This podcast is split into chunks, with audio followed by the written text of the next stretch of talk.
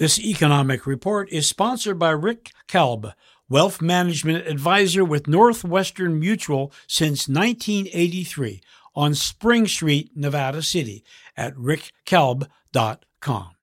Well, Gary, welcome back to KVMR. It's been a couple weeks. Well, once again, the Federal Reserve, they're in the news about the economy this week. Let's talk about monetary policy and how the Fed might start changing or tightening monetary policy. Well, thank you, Paul. So, let's start with what the Fed policymakers were discussing and debating at their monetary policy meeting at the end of July. Immediately after the July meeting, the Federal Reserve policymakers' statement announced that they decided not to make any major changes to their overnight interest rate target, leaving it near zero, and their quantitative easing or $120 billion a month bond buying program. And those decisions were pretty much expected at the July meeting. Then last week on Friday, the policymakers published the minutes from their July meeting, and it has received lots of media coverage. The minutes indicate the policy changes the Fed was discussing and considering, and when and under what economic and financial conditions they might start making any policy changes or tightening. And, those changes would start with tapering or reducing the size of the monthly bond purchases that are currently at $120 billion a month. After the bond purchases are done, they're likely, going over to take time to increase the Fed's overnight interest rate target to about 2.5%. That's the target rate that, today is near zero.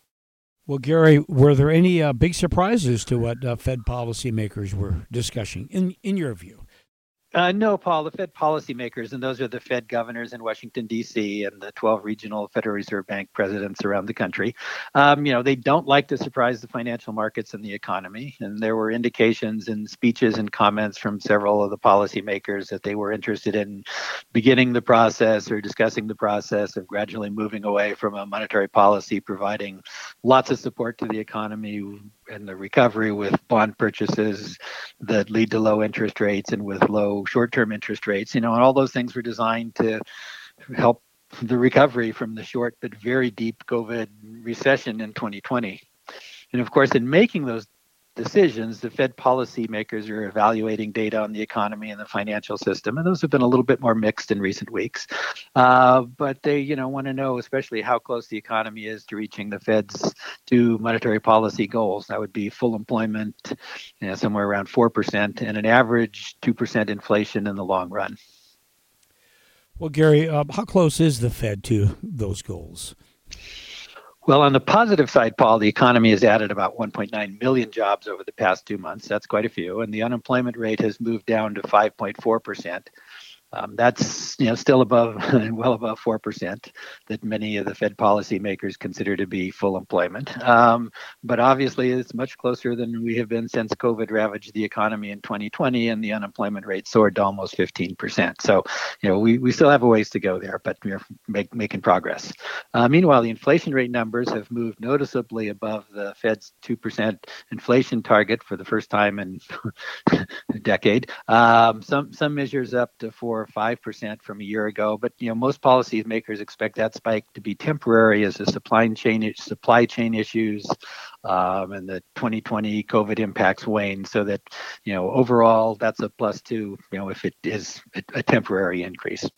On the downside, and I'd go with Fed Chair Jay Powell's recent comments, the big impact here is how much of an impact does COVID have, in particular the Delta variant. That remains a big issue that could hurt the economy. Recovery, and that remains one of the key factors driving the economy today. I say that's really true, even on a local level with businesses. Just wondering what, how that is going to affect our own economy up here in Nevada County.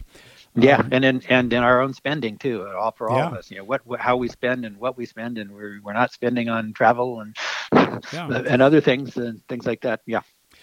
Gary, isn't Fed Chair Powell's isn't he scheduled to speak at an important Fed conference later this week? And I'm curious, why did the Fed change that from an in-person conference to a virtual or video conference just a few days ago? Yes, Paul. Everybody will be listening to Fed Chair Jay Powell's comments for more clues to the future monetary policy. And the reason, the Fed decided to move from an in-person conference of central bankers at Jackson Hole, Wyoming this week to a virtual conference, I think that just illustrates concerns about the risks to the economic recovery and to health related to the spread of the Delta variant. As Powell has indicated, just mentioned, the path of COVID will be an important factor in both the health risks and economic risks in the month ahead. And so the bottom line here, I think, is because of COVID and the spread of the Delta variant and a new wave, there remains much more uncertainty about the strength of the recovery and higher risks of getting COVID. So that's, I think, the pretty clear reason why they decided to make this a virtual meeting rather than in person with travel.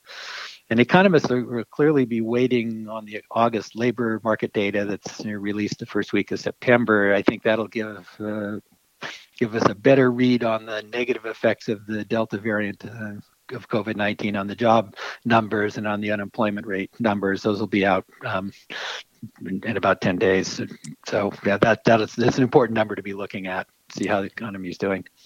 One more question, Gary. What are the policy changes that the Fed might be looking at over the next few months? And how might those policy changes affect the recovery in financial markets? Oh, tough question, Paul. I think that the short answer is that we should expect to see higher interest rates overall. The first thing the Fed is likely to start is tapering or reducing its monthly purchases of U.S. Treasury securities and mortgage-backed securities, reducing them from the $120 billion a month over time. And then, the Fed needs to be careful here because after the financial crisis, when they began reducing their bond, or when Chairman Bernanke noted that they were going to reduce their bond purchases and testimony, that's a policy that should increase longer-term interest rates, including mortgages, the financial markets had a tantrum. And Chair Powell and the Fed don't want another financial market tantrum. So they're trying to be very careful with the markets and with their communications and to get folks ready for, reductions in bond purposes, and I think we've seen a number of policymakers have publicly suggested that they're moving in that direction with, reducing the bond purchases that are designed basically to lower longer term rates. Next, the Fed will begin to raise the federal funds interest rates. That's the overnight interest rate that they target. As of June, the policymakers really didn't expect that increase to start happening until 2023. Now it's 0 to 25 basis points or, zero to a quarter of a percent. So essentially zero. And then again, in June, most of the policymakers expected the short-term target interest rate to increase in 2023, rising to about 0.6% by the end of 2023. And in the longer run, and that is with the economy at full employment, around a 4% unemployment rate and an average inflation rate around 2%, the Fed policymakers are expecting that overnight target interest rate to climb up to about 2.5%. So, as of this week, the Fed has a long way to go to return monetary policy to a more neutral policy that isn't designed to speed up the economy in this case. So, we still have a long way to go with Fed policy, but, it's important that it gets done right to keep the economy recovering. And policymakers know that they'll need to take away those very low interest rates to avoid overheating the economy at some point down the line. So that's the challenge for the Federal Reserve in the months and couple of years ahead.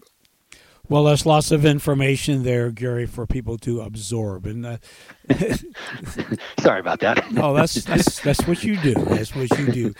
Thank you, Gary. Thank you so much. And talk to you in a couple of weeks. Okay, thank you, Bob. Bye-bye.